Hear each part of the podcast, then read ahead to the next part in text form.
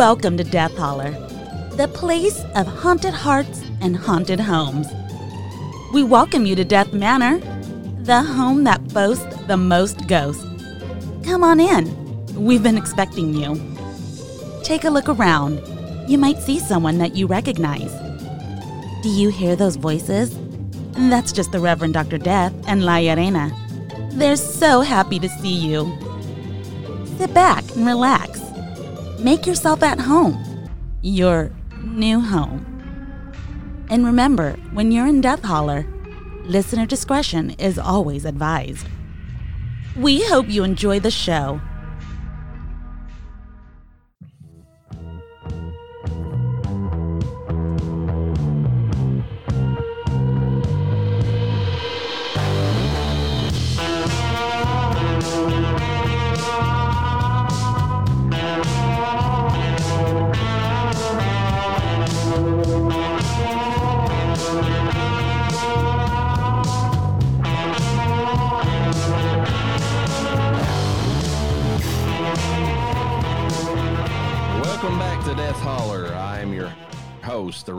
Dr. Death, and joining me as always is the original woman in white, La Urana.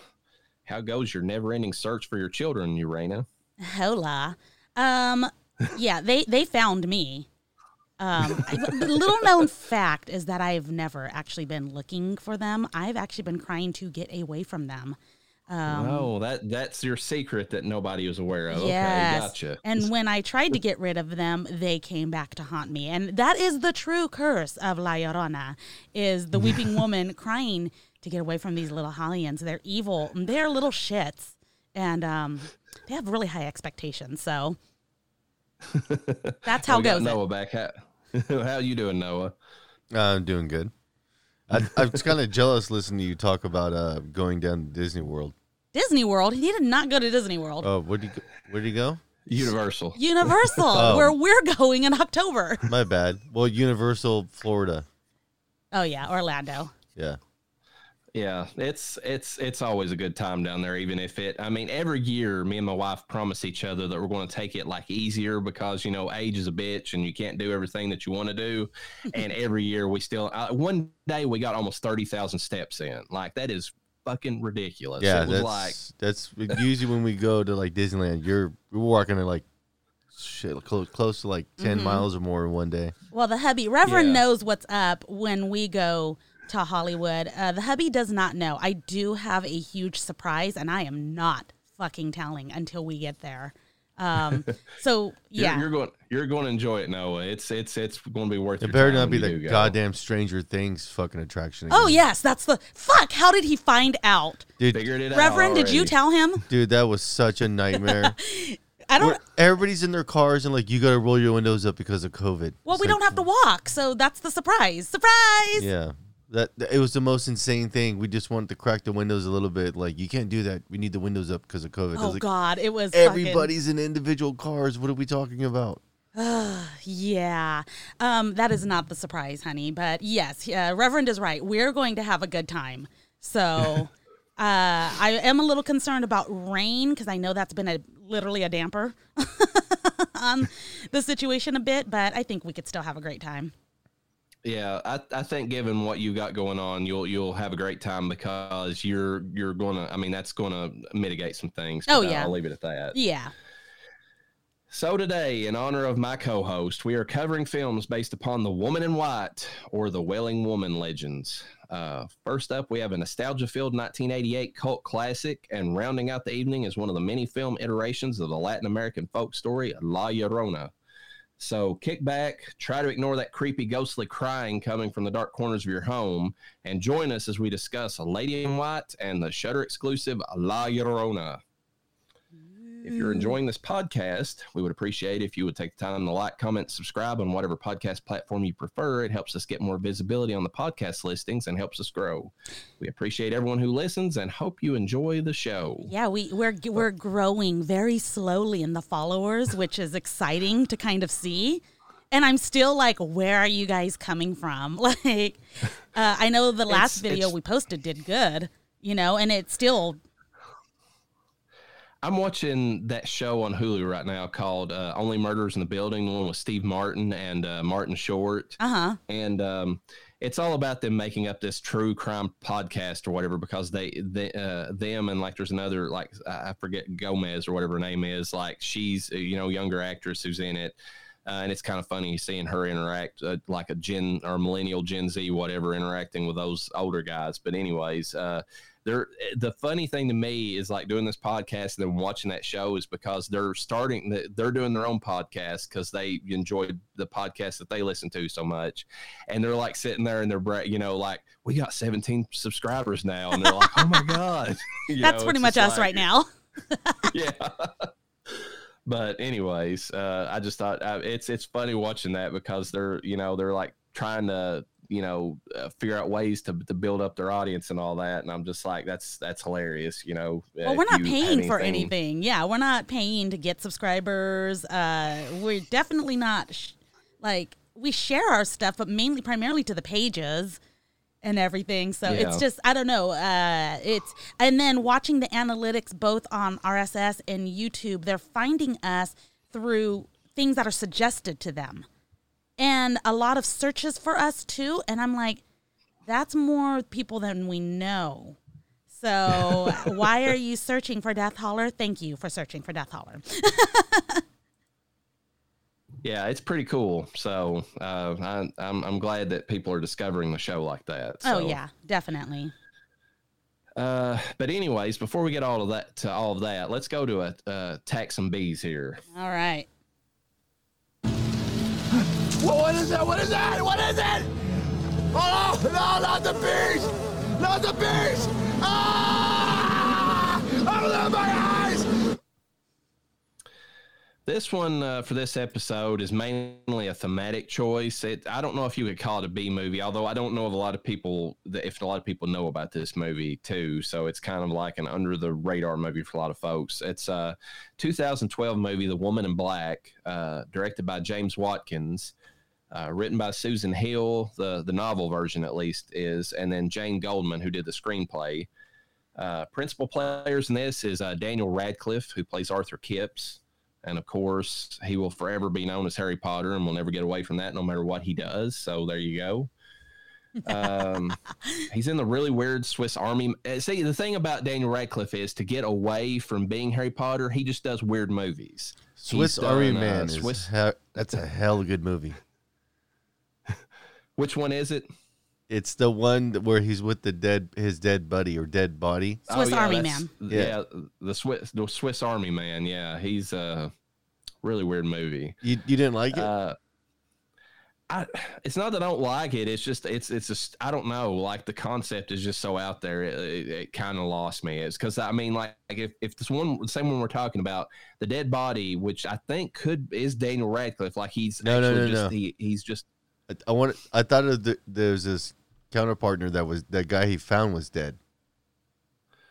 No, the one I'm thinking of, I think Daniel Radcliffe is the dead body, and like he does nothing but fart. Like he releases gas because he's decomposing, and that helps the guy get off the island, and then like makes his way back to the the land, and he's like best friends with this dead body and like it you know and as his whole life is falling apart. It's really weird movie. Just yeah strange. he uses the farts of the guy to propel himself across the water and he cracks he cracks coconuts with the guy's head like he does. Yeah. He uses yeah. the guy for all these like things. Swiss army man. He's yeah. he's used for all these different things yeah.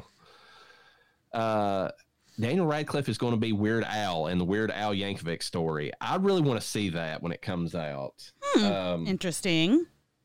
There, it's it's sort of a mockumentary style. You know, like I don't know if you ever saw that Dewey Cox Walk Hard that uh, uh, John C. Reilly did, where he was like imitating, you know, all those uh, rock documentaries, like the Johnny Cash story and all that, where it was kind of you know a joke. But they're doing that with Weird Al. It was like it's um, it's like a uh, like a hyper uh dr- dramatized version of Weird Al's life where he's like this badass that always knew that he was going to be a kick-ass rock star. So it's just it's it, it's going to be hilarious. And then Daniel Radcliffe actually looks pretty good in the part so. Well I mean it makes sense since all of like Weird Al's music is a mockery of other music obviously, Yeah, and so it, it's a, oh my god, that it's mocking the other thing. Yeah, yeah, it makes total sense. Uh, he does Um, actually look pretty good as a Weird Al. Yeah, I mean, and he, I don't know, it just he looks like he's really going to like he really got into the role too, like from what I've seen in the preview. So I really look forward to seeing what comes out of that one. That's fucking awesome.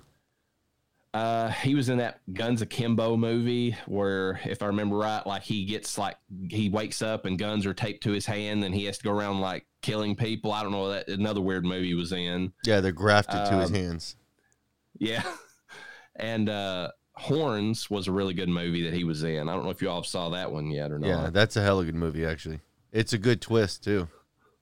Yeah, and it, that's based on a um, Joe Hill story, which you know, of course, we've you know Black Phone and you know all that. So, and uh, and the Victor Frankenstein movie, he played Igor.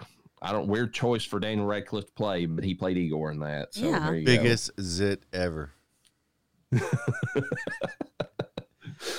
when he pops Uh, his back, that's wild. Ew. I, I need to watch it. I, uh, I not normally like a big mark for uh, Frankenstein movies, but that one just never. It just didn't hit me the right way from the previews. So Yeah, it was it was actually pretty good. He did a good job with this character as um as Igor. he's actually pretty good in most of the stuff he does. Like, and I'll get into it in the synopsis for this one. I mean, there, I, I think the director messed up in this in this particular movie, but I, Daniel Radcliffe's actually pretty good considering that he was basically a child actor who I don't even think he was necessarily picked for his skill in acting because if you watch the very first Harry Potter movies, none of those kids could really act. I mean, not well. They took orders okay, but they didn't really emote. It was like they, but they steadily all got better as they went along, you know. So, um, Janet McTeer plays Mrs. Daly. Uh, she's been in Ozark, uh, Jessica Jones, Maleficent. She was the narrator in that. Uh, she was in the she's in a movie called The Menu that's coming up with Anya Taylor Joy and Nicholas Hoult and Ralph Fiennes, who was of course Voldemort in the Harry Potter movies, which is funny. Um, that Menu movie looks interesting to me. Have you all saw the previews for that one? No. Mm.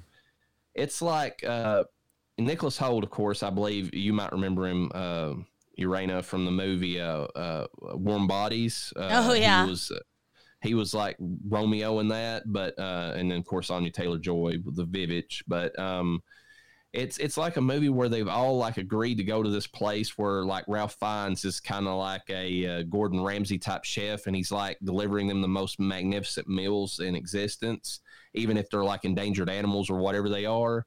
But it in the preview for the movie, it gives the hint that they're they're also like they're a bunch of rich bastards that also uh, it, it's got like that deadliest game vibe to it like they're hunting the the wait staff and stuff on top of it. So i don't know if it's going to get into cannibalism if it's just about them like you know using their elitism to attack you know like other people you know that they feel are like lower class than them but it's got an interesting vibe to it. That's all the trailer really gives away from it though. Yeah, definitely something sinister about some of the photos or the stills I'm looking at. So, Uh, and then we have uh, Ciarán Hinds, who's playing uh, Sam Daly. Uh, he was in Harry Potter and the Deathly Hallows Part Two. I just I, I find it hilarious that all these British actors are always in the same movies together. Uh, Tinker Tailor Soldier Spy, which is a really good movie with Gary Oldman. Um, Game of Thrones, he played Mance Radar in that, so or Mance Rayder. So you got that. Uh, he was in the Terror TV series. Did you ever watch that one on AMC? That was a pretty interesting horror show. Th- that was hella good. I didn't watch season two. I have it, but I haven't watched season two yet. Where Yeah, it, was an anthology series, so they don't really combine. But the the first season was really good. I thought with that frozen Arctic setting. And oh yeah, it's super creepy. And then the food was all poisoned and everything. Mm-hmm. Yeah, I'm kind of the, Uh, the second one's uh, from what I gained from because they're all supposed to follow real things, like real events that happened to a degree. That it's kind of loose with that, but I know the second season is like uh the about the Japanese 914 camps when they were testing on uh, people from Korea Yeah, and uh, China. Yeah, I, I knew it had like an Asian vibe to it, but I didn't really know the story about the second one necessarily. So, um, he was also uh, played Julius Caesar in Rome, the uh, I believe on Showtime or HBO, HBO, I believe that was on. Uh, he was in the movie First Man. Uh, he was in Ghost Rider: Spirit of Vengeance with our our guy uh, Nicolas Cage, and of course uh, the Phantom of the Opera 2004. Um, synopsis for this movie in 1906 a widowed solicitor a lawyer for all of us americans must leave his young son to investigate Eel Marsh House, in pursuit of documents constituting a will he is met with a cold and unwelcoming reception by the folks living in the nearby village of uh, Crythin Gifford. Uh, with only the help of a wealthy local landowner named Sam Daly, the solicitor confl- confronts the spirit dwelling uh, within the Eel Marsh House and uncovers the secret behind her haunting. Uh, children die in brutal ways. A vengeful spirit continues her campaign of revenge, and long separated dead are reunited. Um, my biggest issue with this movie, it was really, I mean, it's it's well filmed. It's got good actors and actresses for the the minute amount of parts in the movie because it's it's long stretches of it are is I'm gonna say Harry Potter because that's what I meant. Anyways, having uh, Daniel Radcliffe by himself, he's fine at the beginning. Uh, he's actually really good at the beginning of it. Whenever he's because his whole thing is where he's widowed. Like he's got a lot of scenes where he's like still grieving his wife and like he's he's like a, a a single dad and like you know and all that. So he's really good at the first half of the movie where he's dealing with all that and you can see that he's internally torn you know apart and traumatized.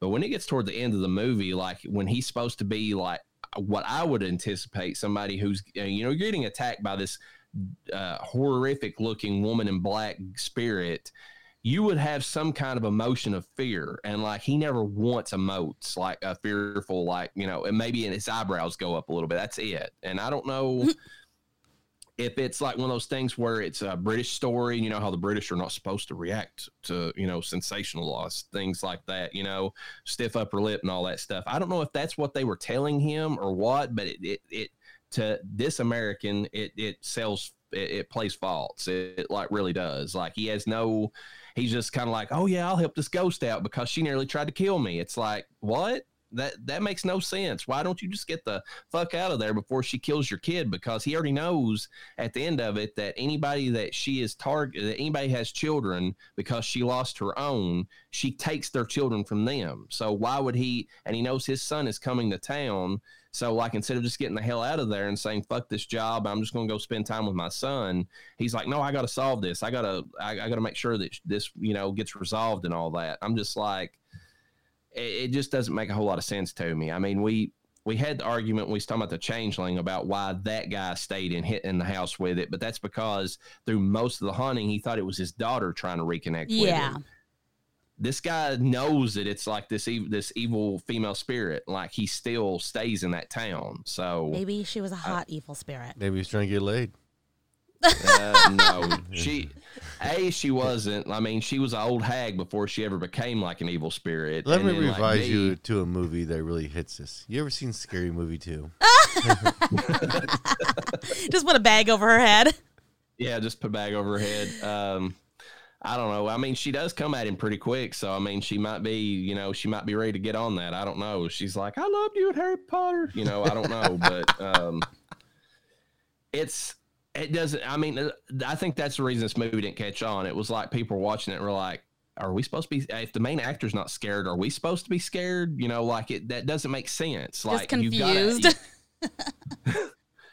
and I don't know. It, it's one of those things. It's just like, I mean, that's the reason I think Barbarian is so good because the characters themselves are horrified about what's going on and you're in their shoes. Whereas, like this, like he couldn't be bothered, and, you know, and, and then Sam Daly doesn't believe in any of the stuff. So he's not scared of the spirit. And it's just like, okay, so what am I supposed to be scared of during all of this? And, and that's where you're left at um music wise and all that it's okay it doesn't you know it's it's kind of just run of the mill like i mean at least it does get it right where it like the music swells right before the ghost attacks and all that stuff but when the main actor doesn't really respond to the attack then it doesn't really help sell it so um Nick Cage rating, I'm gonna give this a Amos and Andrew. It's a good setup in the first act, but the rest of the movie just doesn't really pull off the premise. So there you go. That's what you got for this one. um, when Donnie G describes a woman all in white, he isn't meaning the same thing we are. uh, here, here's a description of a backroom classic at Video Smash Up. oh no. Oh, And now, it's time for another episode of I think I downloaded the wrong movie.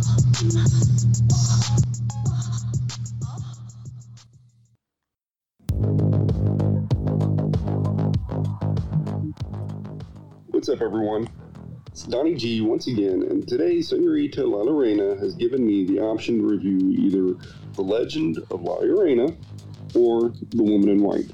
And honestly, I could not find anything that was worthy of such a review until I came across the 1997 Spanish classic La Mura este Coleando de Blanco, which I think translates into The Crying Woman in White.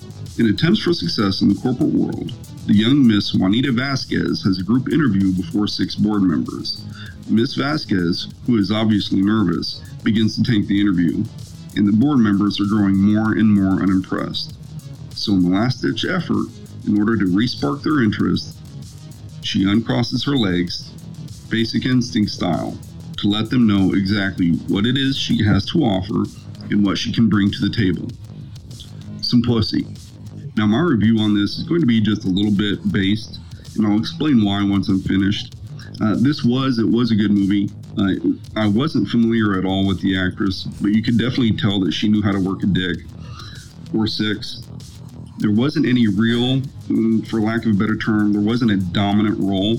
Uh, the male actors they were ragdolling her, and she was 100% into it it was almost to the point to where I couldn't tell exactly if they were banging her or if it was the other way around.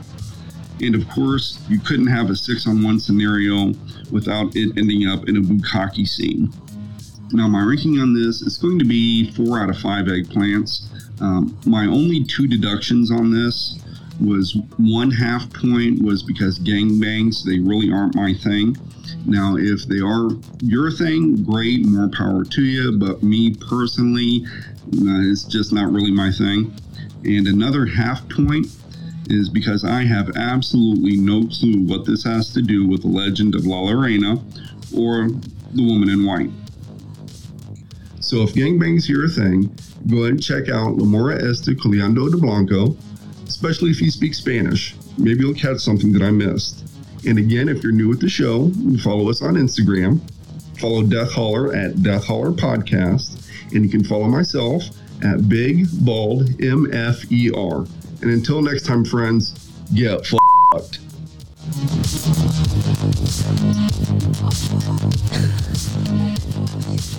That is not his Spanish is horseshit.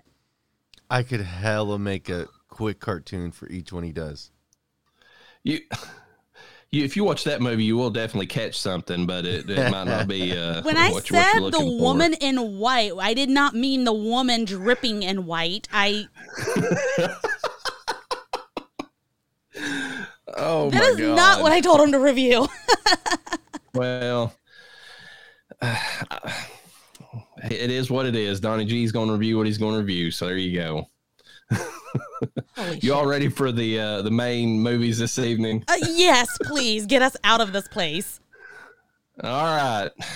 Lady in White, 1988, directed by, written by, and music by Frank LaLoggia.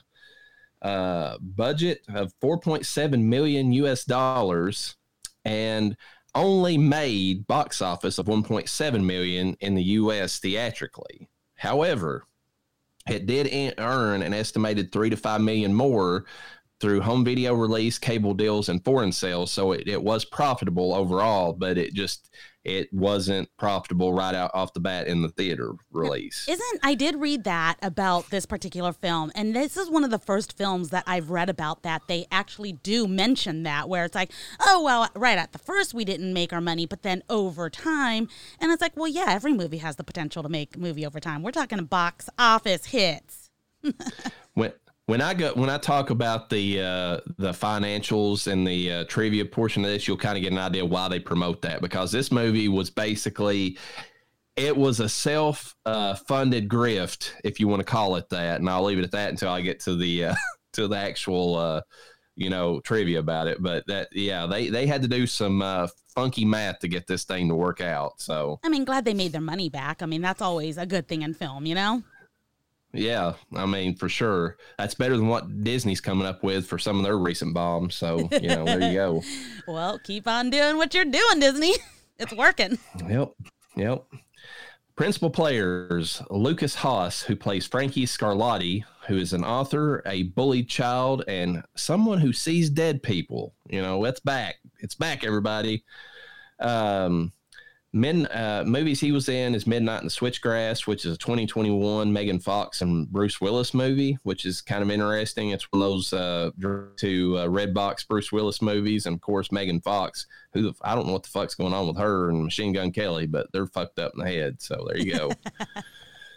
um, First Man with uh, Ciarán Hinds, who we've already mentioned, uh, and Woman in Black. So you got a little uh, cross pollination between these movies going on. Okay. Uh, he was in The Revenant, uh, which is a pretty good Leo uh, DiCaprio movie. Uh, another one with Leo, Inception, and um, Dark Was the Night, Mars Attacks, uh, Red Riding Hood. That's the one that's the uh, that came out a few years back. That I can't remember her name off the top of my head. The, the other girl that was in uh, there was Megan Fox and um, uh, Jennifer's Body, but uh, she kind of that kind of was a werewolf vibe or whatever going on in that one. It was, but it was done like in the Twilight style where she's got like all these like love interests going Oh, on. kind of a yeah. Uh, Twilight Zone, the TV sh- uh, series, he plays himself in Zoolander, and and he was in the OutKast video Roses. So there you go. Oh, I He's- love that fucking video and song. I want to say real quick about Red Riding Hood because it brought up um, something. Remember uh, how I? Amanda Seyfried, I think is her name. That's that's who I was thinking Oh. of. Yeah, okay. yeah. Um, in re- in regards to Red Riding Hood. So remember how I told you that uh, Once Upon a Time it started off pretty good for the first few seasons, and then it just Yes. drops off horribly. One of the twists they did have Red Riding Hood as a character in I want to say the first and second season. Uh, she ends up being the werewolf. and it was it was awesome how they did it, and it was actually pretty fucking not scary, scary, but good enough of a thrill. It wasn't. It didn't come off Disney at all. It came off pretty like it had definitely like bits of horror in it. So that was before it became shit. So So it's a little bit darker before they introduced Oh, the frozen yeah. shit and all that. it yeah. was it was pretty dark. Like the first through the mm, first through third season, maybe fourth, and then it just starts getting all fluffy in Disney. Uh, we have Alex Rocco making his return to the podcast, playing Angelo or Al Scarlatti, and we've already covered him in the Entity episode. If you remember on that one, he was the uh, bullshit boyfriend who left her after he realized that he couldn't stand up to the ghost that was raping her. So there you go. Hold on, hold on, hold on, hubby. I'm being raped daily by a ghost. How long are you sticking around? And we're just dating. I'm just gonna put you in the mental asylum because they don't exist. He didn't put her in a mental asylum. See, he just was like, "Well, you have fun." yeah, he's like, I ain't dealing with this shit. What are you Peace talking out, about?" bitch. Yeah, Now, on your own time. what if you physically get attacked by the ghost yourself, and you know it's real? Are they paying me down and jerking me off? Like, what's happening? No, he's butt raping you. Are you at least gonna try to help her? Because you've just been butt raped by an entity, and you're like, "Oh fuck, so fuck, this keep is it to legit." myself and leave. Can't tell anybody about this. It's gonna make me look bad. He's gonna be he's gonna be slowly backing out of the room and Yeah, not and not taking her with you. Hey, you're on your own. See, okay, See what you brung to our house. This is why I can't be with you. okay. Uh, we have Jason Presson playing uh, Gino Scarlatti, uh, who's the brother. Um, and then, of course, uh, Al was the father. Uh, he was in uh, Twilight Zone, the TV series, also. Uh, was in Gremlins 2, the new batch, and in Arachnophobia, which is really weird because he was in the sound department on that one. So he wasn't an actor at that point. He was just working in the sound. he was but, making the spidery hey. sounds, which th- that had good spider sounds for sure. What What do y'all think about the fact they're remaking that? Do you think that'd be any oh, good? what? Um, Yeah. Why they're remaking that? I mean, I think okay, because it was so. I mean, from what I remember, it's been a long time. I I thought that movie had really good scares, really good thrills to it. But the new one, they if they don't go to CGI, it, it I think it could be good. I think what they're doing on the new one is they're cutting out the comedy, and I don't know if I can handle that because honestly, I I do have arachnophobia to a degree, and that's the only reason I love that original movie is because it allows me to kind of have some kind of like therapy in the sense that I know anytime that, that John Goodman shows up, I'm going to be fine, you know, Yeah. because he's the comedy relief, you know. But Oh Um, no. Yeah, I don't know. We're gonna have to watch it and, and decide on our own. uh, we have An- uh, Angelo Bert- Bertolini, who plays Papa Charlie, who's the grandpa who's trying to quit smoking, and his damn wife, or well, actually, no, he loves smoking. I His wife to won't say, let him enjoy it. Is he So- trying to quit?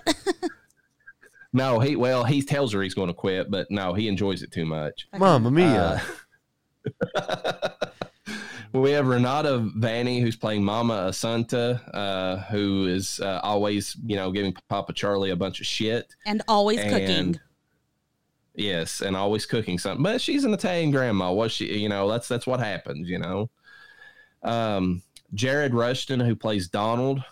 And this little fucker was always the bad guy, or was always the bully kid in like in '80s movies. Like every time I saw him, he was playing that part. oh yeah, oh um, yeah.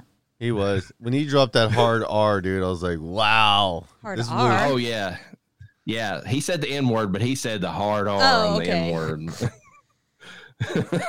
I know we're watching. I was like, Uh, that's wild.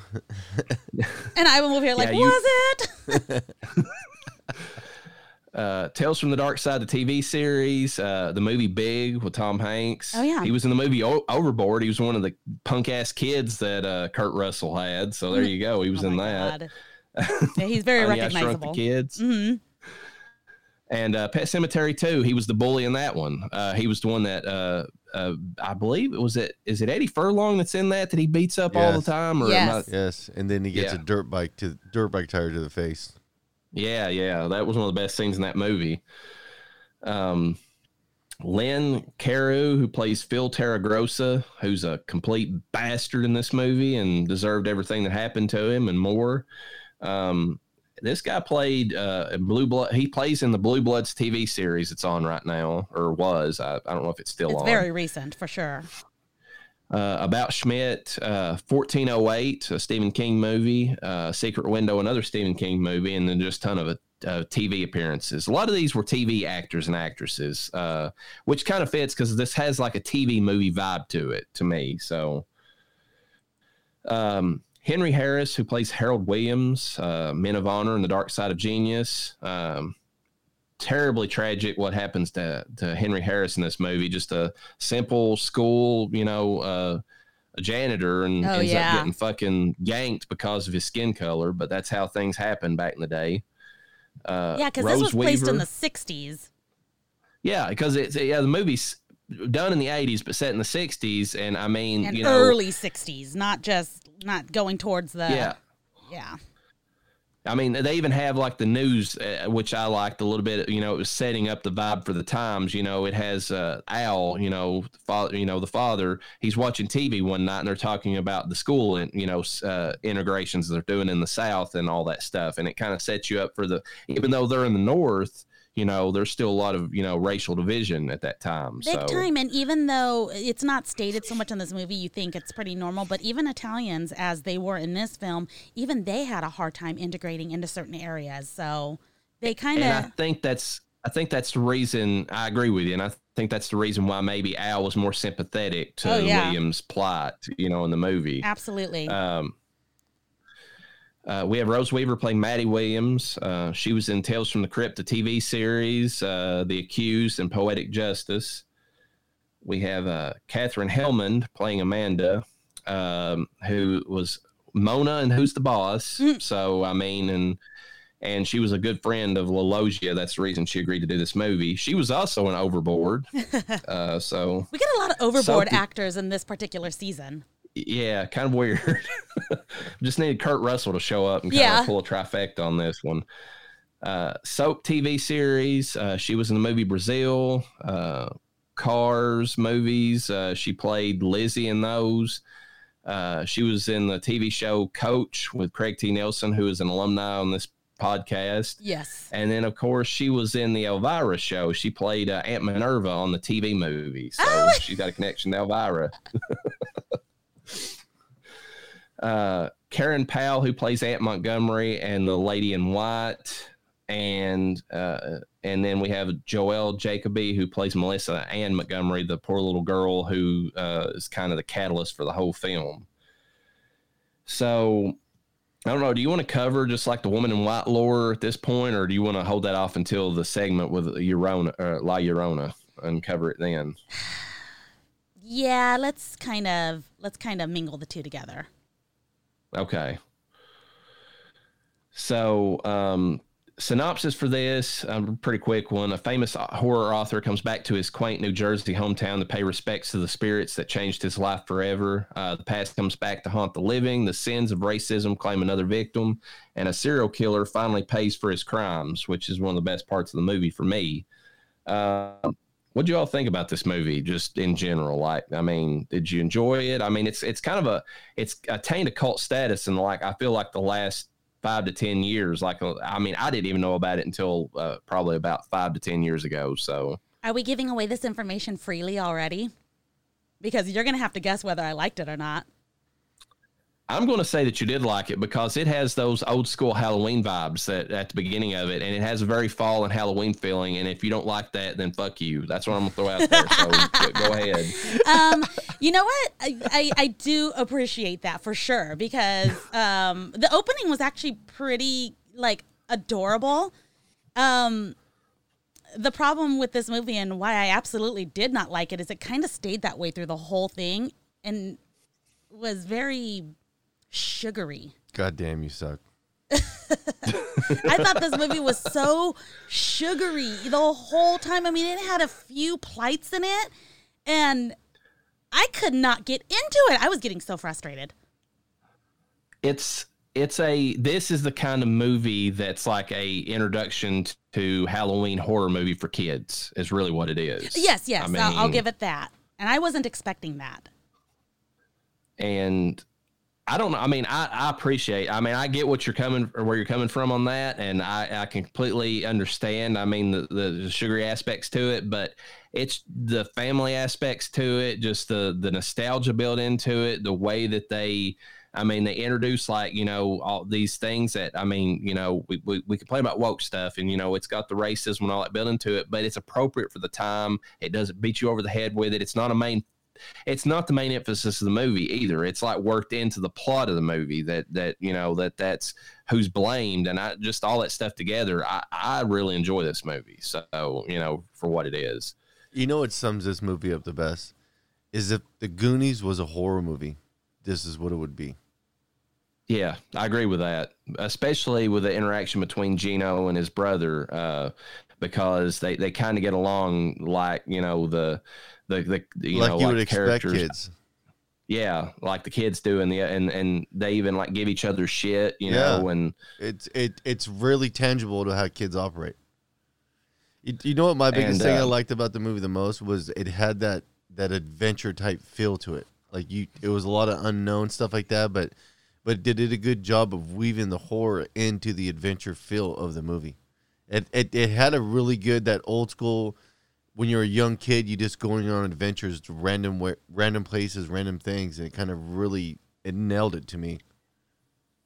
I, I agree with that entirely, and uh, and I liked parts of. And now that you're mentioning that, the aspects of the horror that they work into it, even whenever you think that like they might be beyond it, like the and, and like the scene where Frankie's in his room, and he's not really being like. I don't think that's at a time where the little girl's visiting him, but then you see like it, the girl's grandma who's still living, but you don't realize that at the time, just kind of hovering at the window or Oh, whatever, yeah. looking in at him or whatever, and she looks so freaky anyways and that mona does so i mean it's just like you know um it, it, it works like those elements in as the movie's going along even if it is like working in the family elements and it's it, it's not i don't want to say it in the derivative way of saying because hallmark movies have a tone and everybody knows what they are but it has like that hallmark card feeling to it it's like you know it's a it's just like there's joy in the movie even if it is a Yeah. horror movie so Yeah, it very much has a hallmark feel, but they did a good job of executing what the movie was supposed to be doing.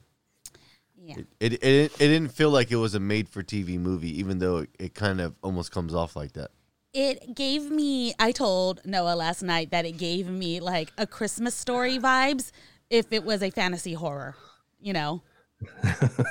to, to me, it It, yeah, I, I agree with that. It does. It even has like the soft focus at time on the lens to where it's like almost like a dream more than it is like you and know. the narration as well. it, it just it, it was like watching the Goonies if the Goonies was a horror movie to me. Like when I was watching it, that's all I could think. I was like, dude, they nailed that Goonie type feel, but they executed it in a horror framing.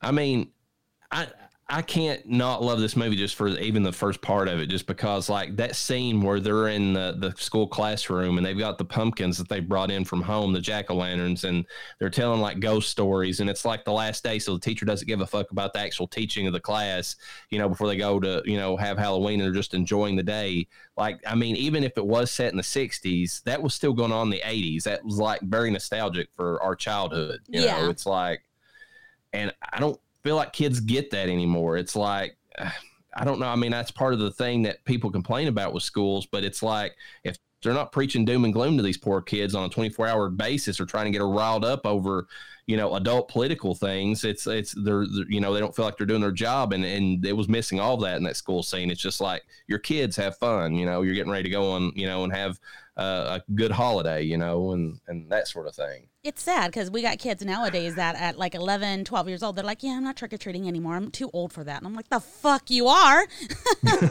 Give me your costume, you little shit. I'm going you. I'm going as you. And it even has, I mean, because it's set over a time period, you even get like the Christmas feeling into the movie, like toward the end of it, right before, you know, Yeah. everything comes to a head and they, they resolve the, the, the killer's identity and all that. Which, how, how do you feel about that? I bring that up real quick. I mean, did you see it coming? There, there's hints there throughout the movie, but they're very vague. They don't like go out of their way to give them away, like maybe, you know, the Sixth Sense did. I think uh, I figured it out, which I don't normally figure things out. By the way, folks, this is this is new for me. I figured out when they were kind of highlighting uh, Phil so much, like how great of a friend he was, and they really kind of put that out there in the movie. And I'm like, oh, he's gonna be the fucking, he's gonna be the weirdo that's killing these kids. At least I thought it, and then I was actually surprised when that's what it turned out to be. they they had a moment where they tried to give you a red herring the other way where they had the scene between al and phil where they were going over their childhoods and why they were such best friends because you know uh, phil's parents died at an early age Mhm. when- at an early age for him and then uh, you know al's parents took him in and helped raise him and so you yeah, and it kind of and it works too because normally you don't get like that the movie trying to give you empathy for the person who's eventually going to be the killer like you Yeah. know, a lot of times they you know they they want it to be stark but in this one they're like no he there, there's a reason why the family i mean he's he's good to the family he's maybe just not good to anybody else you know Yeah. And so it was believable when he was like, I wouldn't have killed you if I I didn't know it was you, but you had the mask on. It's like, bro, like how'd you feel about it Now, what'd you feel about the reveal of, of it being phil and all that Uh, the first time I saw him in, enter the the frame of the movie, I I thought he was a killer, but I was also stupid high, so I was just like, I was like, hey, I could see this guy being the killer, and then sure as shit, it turned out to be. were you surprised when you found out or were you like, I knew it? I knew it. I, I said that when when they kind of uncovered. it. I was like, I figured he'd be the killer. The the scene where the kid comes has the epiphany as the killer is pretty good. Yeah, the, I think the actors, uh, well, maj- the child actors in the film and a few of the other actors were pretty decent in this film. Luke, I think Luke did a good job as a, as a kid actor because he's really young in this, Mm-hmm. and that scene where he has the epiphany, you can see it just all over his face. It just Yeah. lights up. He's like, "Oh shit!" and then he just starts backing away from Phil. You know, he like he realizes what's going on, Yeah, and kudos to them for taking uh, old Bing Crosby song and making it kind of. I mean, it, at, one- at one point in the movie, it's really sweet because the little girl's humming it and all that because that's the one that she was singing as as you know. We don't realize Phil, but whoever the murderer is is walking her off to her doom. But then, like later on, whenever he's humming it, you know, or whistling it, then it gives it a malicious intent, you know, because you realize what's going on with that song, why why that's being played all the time. Yeah, there was some weird scenes in this movie too. Well, towards the end when we start to realize who and what Phil is. Um, definitely some, as my husband put it, Joe Biden moments. Yeah. yeah, for sure. Yeah. Uh, it got real fucking weird. I I was not enjoying it at all. I was like, mm, I want to go home. Uh, unfortunately, I was at home in my own bed.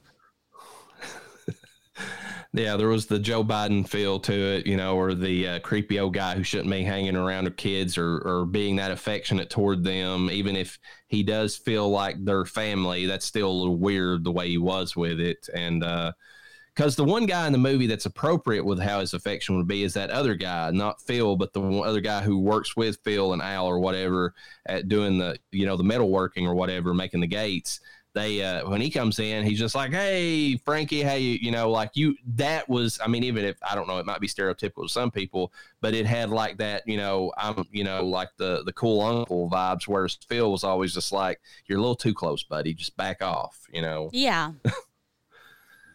um I, do you feel like that they gave or like any kind of feeling that uh that the uh let me look back his name here and remind myself that uh harold williams the the janitor do you feel like he was uh in any way shape or form like they painted the fact that he was truly the killer like i never got that vibe the entire Mm-mm. movie like you always knew it wasn't him and he was getting framed Yeah, not once. I felt like he was being framed the entire time. Um, it was, it was kind of weird because I was very sad when they were arresting him at the school and they were asking him simple questions. He was drunk. He was passed out in front of the TV, and they're like, "Does your wife know where you are?" And it's like, well, that's kind of sad. Why was he getting drunk at the school? You know, I mean, he granted he thought he was by himself. He probably didn't mean to get that drunk, but I was like, holy shit, what the hell? What else is going on? You know? Yeah, and there's the thing with him too. I mean, I it's I think it's a really well done moment in the movie where like he he wins because they really don't have any evidence, and oh, like Oh, yeah. he actually wins his freedom. And then that one woman who's been all worked up, you know, which is kind of I mean, it's kind of a commentary before its time, honestly, because I mean, you look at the things that's happened in the last few years, how the media can whip you up into like a you know psychotic frenzy like i mean that's what basically happened with this woman like she believed at, you know what she was reading to the point where well my my baby died so now you're going to die even if you know you got off scot you know free in the eyes of the law or whatever Yeah, she was fucking psycho. and um, I, I I think it's a really well done scene that moment where he you know and then and the actor you know Rocco who plays Al or whatever comes running in there and he's you know trying to uh, you know comfort uh, uh, Maddie or whatever and then realizes she shot at the same time because the bullet Oh I mean, yeah, that's even that's even worse like the bullet that killed her husband went through him and then hit her too so yeah. Uh, and we don't ever really find out if she's gonna survive or not. No, I, I mean that's another thing. That's why I was saying about the movie. It, that's a part of this movie, but it does. It's not the point of the movie. Yeah. So I was dying how the blood was like looked like uh, neon orange spray paint. I mean, it was the time, folks. It was the time. So there's that. um let's see as far as the visuals goes this is the part of the movie where you can tell they were on a low budget because i mean they did the best they could but like some of those like early and i don't even know if you'd call them green screens but like you know where frankie was like flying through the sky or whatever yeah. you know when he was dying and then the some of the scenes with the ghost girl i mean granted they're way better than you know the original 13 Ghosts did with its visuals but that's not saying a whole lot i mean you know, You know what? I didn't have a problem. I'm going to be honest with you. I didn't have a problem with the visuals. I thought they were okay. They did the job. Um, they made it work. I liked how they were a little more, I guess, clear. You you knew what was going on, and I just, I mean, granted, for the time, I thought, I thought it worked. Really, I I did not let that affect me. it it doesn't take me out of the movie. It's just it's one of those things where we've seen. I mean, after you've seen the effects and the frighteners on how they did their ghost, it's kind of hard to go back to a movie like this, and you know, it, it, it stands out. You know, Oh, yeah. Two totally different times, budgets, all that stuff. So you can't. I'm not holding it against it. I'm just saying they do stand out. If somebody was to go back and watch and say, well, you know, look at that, you know, but. I think the effects, I mean, the visual, like the way they represented the town was very well done and nostalgic, though. I think that really hit the right way. It made you feel like you were back in the 60s, the way they filmed it. Yeah, it it reminded me of that episode of Supernatural where uh, Sam Winchester gets sucked into this marriage life with this one. I forget what she was. I don't know if she was a witch or whatever. And she put him under a spell, and they lived in like this sugary, sweet sitcom style lifestyle. And I, I know like, you're talking about. She, she was that younger blonde haired girl that ended up. It was a witch. It was a spell that she put him under. I believe. Yeah. what We were talking about. She she was the one that was that got, went to conventions all the time. Yes. And, and yeah. So that was that. It kind of gave me that feel of this town, like, very fake. Like people aren't really like this, you know, etc. And I'm like, I mean, like, yes, I guess there was. I know there are places where there are like that. I, I'm not oblivious to that. It was just too much for me in this film. I was like, mm, this ain't real. Well, I was going to ask you, but that that feeds into it, and you can both answer this. Like, uh, what? How did you feel about the family aesthetic or whatever? Because that to me, that sounds like you would think that that was a little too cheesy, a little too saccharine or whatever. But I really enjoyed how they were just a family that cared about each other, even if they were, you know, gave each other shit on occasion, you know, over stuff. That makes it more realistic, the fact that they give each other shit, but enough with the mama mia and the meatballs and the and the fingers and the talking like this. Uh, it was so much. Oh my god. It was excessive. I was like, "Argh!" like we get it. You're fucking Italian. Okay. What'd you feel about that? No, would you feel the same way about it? He was high. I thought it was hilarious. I think he was, I think what he thought was the reactions I was having was hilarious the whole time. He got to hear me the whole time, and I'm like, this is why I can't watch movies around him because he gets to see what my response is. So The the only thing I can think of is this: it was an over the top version to portray like Italians. For some reason in my head, I keep th- I kept thinking about the uh, Super Mario Brothers cartoon when they were talking. Yeah. oh my god, Yeah. it's me, Luigi. But the the funny thing was is that La Loggia, I mean, being Italian himself, I mean, he based those characters off of his own family members. So I mean, even if it was heightened Italian, it, it came from a authentic background to an extent. So yeah, I mean, I could I, I could imagine how as a Mexican family you could make that overly Mexican. So and I, at- Even then, if if you were trying to make Mexicans overly Mexican, it still seemed accurate. Wow. When you've hung out around enough Mexicans, nothing really comes off as over the top when you see like movies. I'm just saying, like with your family and this other ones, it's like it's pretty accurate. It's like yeah, I could see that. Eso es racista. Oh really? You're gonna tell me I'm wrong? Uh, yeah, I am. We're what? You're so wrong. You're wrong. You're not allowed to say that. Okay. well, I would make comments about my family, but you know, it's, uh, some stereotypes exist for a reason. We'll Oh, it at that. yeah. So, anyways, uh, so story wise, I enjoyed the story in this movie. I, like I said, I, you know, I, it's it's a simple story. It's about a kid who sees a ghost on Halloween night. Uh, and then proceeds to like solve her, and all she wants to do is just get back with her mom, and then like you know, and then like they, and in the process they solve like a murder, a, a decades old murder mystery, which is really cool to me. So Oh yeah, literally a decade. Um, I thought the storyline was actually very good. I I I liked the storyline. I didn't entirely love the way it was executed, but that's a me problem, uh, not anything else in particular. Um, that yeah, that's all I have to say about that. You feel uh Noah, do you have any uh differing opinions about the story or anything? no, I, I, I overall I, I liked the movie. I thought they did a good job of executing what they were supposed to do, and they it, it was it because how is it how is it framed? It's framed as a fantasy horror type movie. Yeah, I think so. Yeah, they did. They nailed all those parts and stuff. The the murder detective is a little too much for me, but overall it was. I liked it. Yeah. I felt like the acting overall was uh, was I mean was good. I, I think there some of them were better than others. I liked personally. I thought that uh, Rocco, uh, you know, played Al, uh, and then you know uh, Frankie, and then Gino were the, the highlights of the movie. I thought everybody else was adequate, but I mean, um, even the actress, who, you know, Mona, as her name is, Katherine uh, Helmond. She she was all right. She wasn't in it enough. I mean, obviously, but she was like the big time actress that the movie kind of like you know, you know, hung its hat on, you know, and then it's like I don't I feel like that the child actor did as good of a job or better than her. So Yeah.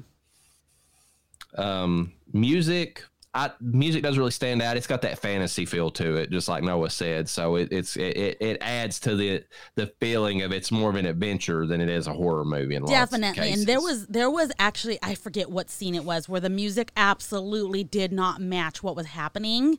I, I want to say it was the very, very end, but it had a Danny Elfman sound to it. Like before Danny Elfman was a big thing. He was getting ready to do Oingo well, he was in Oingo Boingo at this time. And I wonder that it was somewhat of an inspiration. That's true. I mean, it had more of that uh, just poppy type feel that he had from that band. So Yeah, it had a definitely Beetlejuice vibes to it. Like if you go back and listen to the the, the soundtrack in this, it, it it had a lot of that in it. So Um, you all have anything to add before I get into the trivia, or just move right on? mm, no, because I think we pretty much covered. I mean, what you're what you're going to get at the time in terms of cinematography is what you're going to get. Um, so we discussed that. We the characters we discussed pretty well. Mm, The music. I mean, yeah, I don't I don't know where else to go with that. Let's get into trivia. You, you know what I was Okay. thinking? There, the scene where he gets locked in that um, that office, or not office, but like in that coat room or wherever the hell that is. Yeah. Yeah, Like they they could have did so much with them being in there and the guy discovering them. Like it, they could have made it where he scared the guy or whatever. I mean, they could have took that a lot of different ways, and they just went for the one where the kid just gets bombarded instead. Yeah, and it's kind of weird if he didn't know who he was. Why did he let him live when he had been killing kids before? Which I know, obviously, the story had to happen the way. I don't think the movie says this, but I think it. I think he thought that he had completely killed him, Oh, okay. And it just so happened that Frankie was just like he actually did die. I mean, Oh, because yeah. he you saw the scene where he crossed over, but like he he wasn't completely gone. And whenever and his dad and him found him quick enough to resuscitate him, and then brought him back, and then that's whenever it feels like fuck, you know, I messed up, you know. But I do like how it sets up how he lost his ring, or he was looking for his ring, you know, whatnot, in that in that little area. So it works. um, Rochester, New York, uh, native Frank LaLoggia based the film on a popular and longstanding local, local urban legend known as the White Lady. Uh, le- Oh, sorry.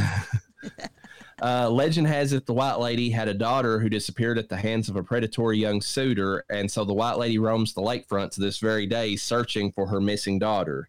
Uh, the supposed residence of the White Lady is actually the base of a demolished hotel that was built in the 1800s, known as the White Lady's Castle. It has become a popular tourist attraction and party site for teenagers.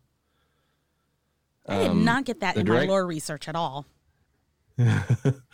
The director also wanted the film to be an homage to his family as a way to honor those who had gone and, and who were gone and he missed them. So that's that's yeah, like I said, that you know that Italian overly Italian thing that was just kind of his you know homage to them.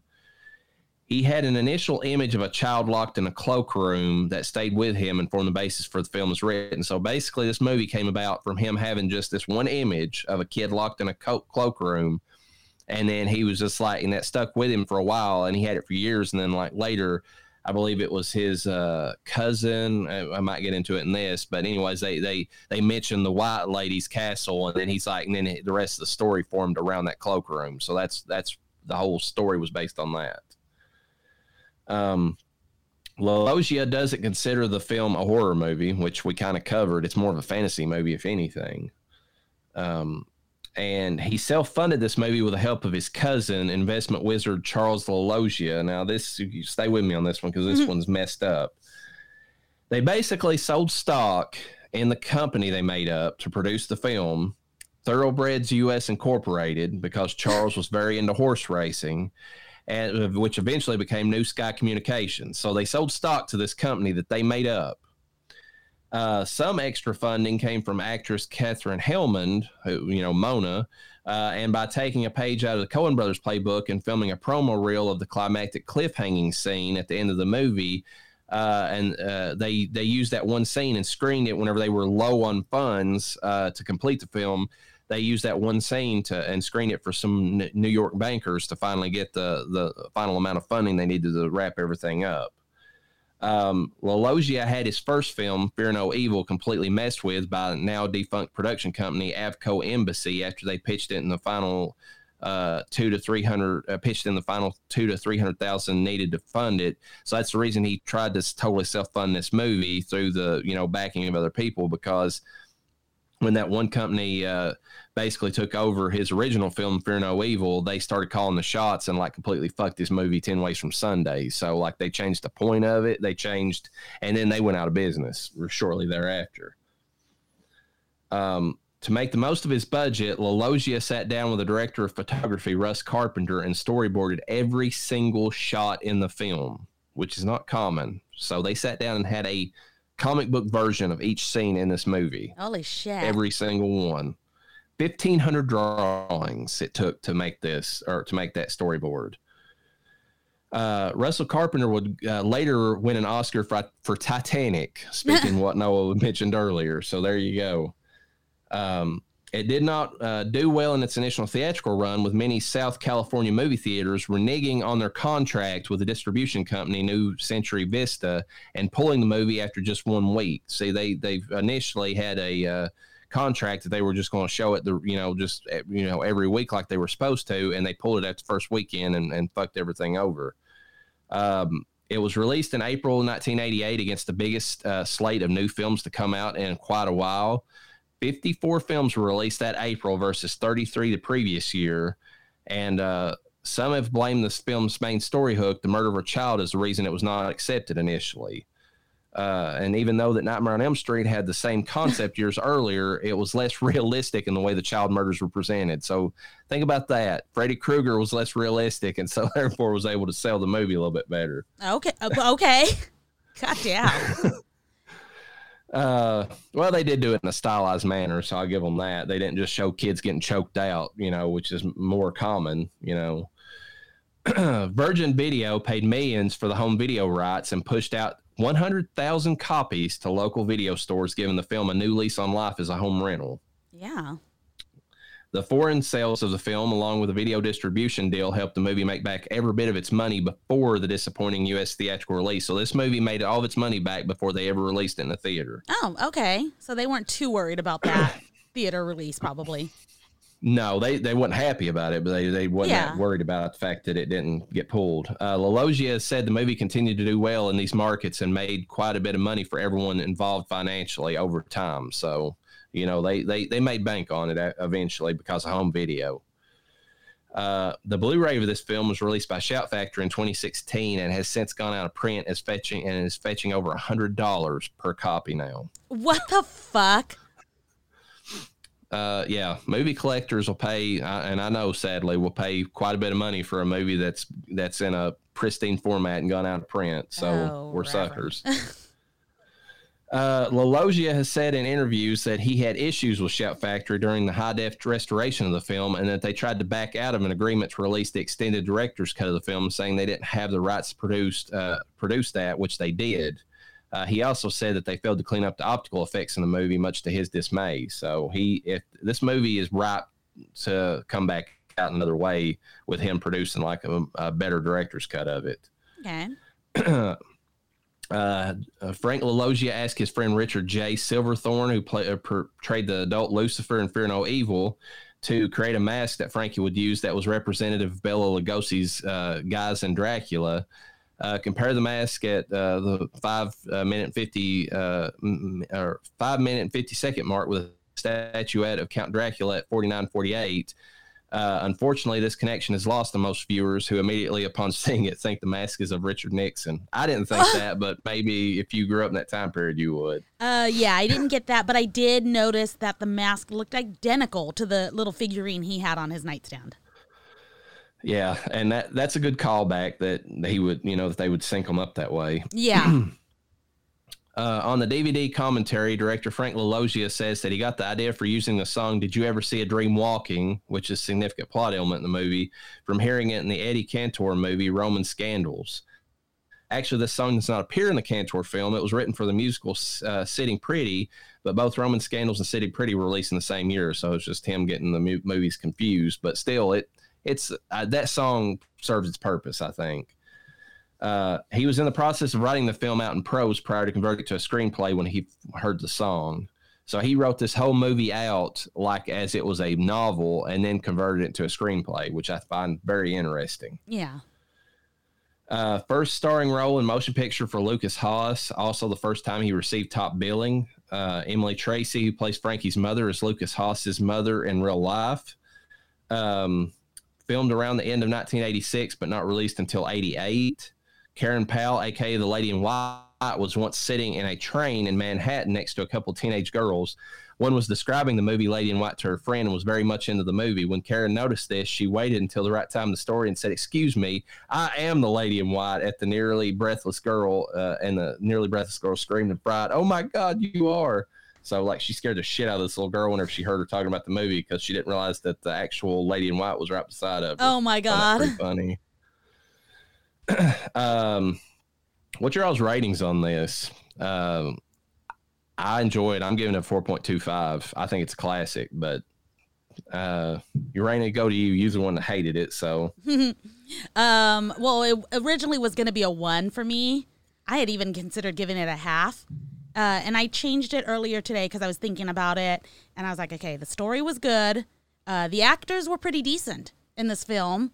Uh, obviously, the visuals did not bother me. I did not like the music, though. So it's going to be right in the middle for me. It's not going to be horrible, but it's not going to be great. It's going to be two and a half corpses out of five for me. that's that's acceptable considering. Yeah. What do you think, Noah? Uh, see, I'm a sucker for movies that have diminished electronics in it because it, it, it creates that that that tangible thing like you don't quite have all the information. That's why like when they couldn't find the kid and stuff like that, things like that I love in the story. When they when they when anytime you take a old a newer movie, you make it a throwback type of feel, it works good. And when you watch old throwback movies that executed it good at the time, it gets even better because it it's a it's a story that's done in the time frame so they're really working around the, the lack of electronics Mm-hmm. and that's what told me i like it i like the i like stories like that that's the reason that stranger things and movies like that do really good Okay. it's that sense of adventure What's your rating? uh about four and a half Okay. So he really enjoyed it. Um, you all have anything else to say about it before we move on to the the final film? Uh, no, I mean, I I think that pretty much covers it. This this is not a horror film. I will say that. I, I agree with that. Uh, we always hear that from the directors. This is not a horror film. This is a dramatic threat. Whatever. Uh, they're wrong in most cases, but this movie I'll agree with. I, I feel like it, it's got horror elements, but it's a fantasy movie. If, Yeah. if, if nothing else.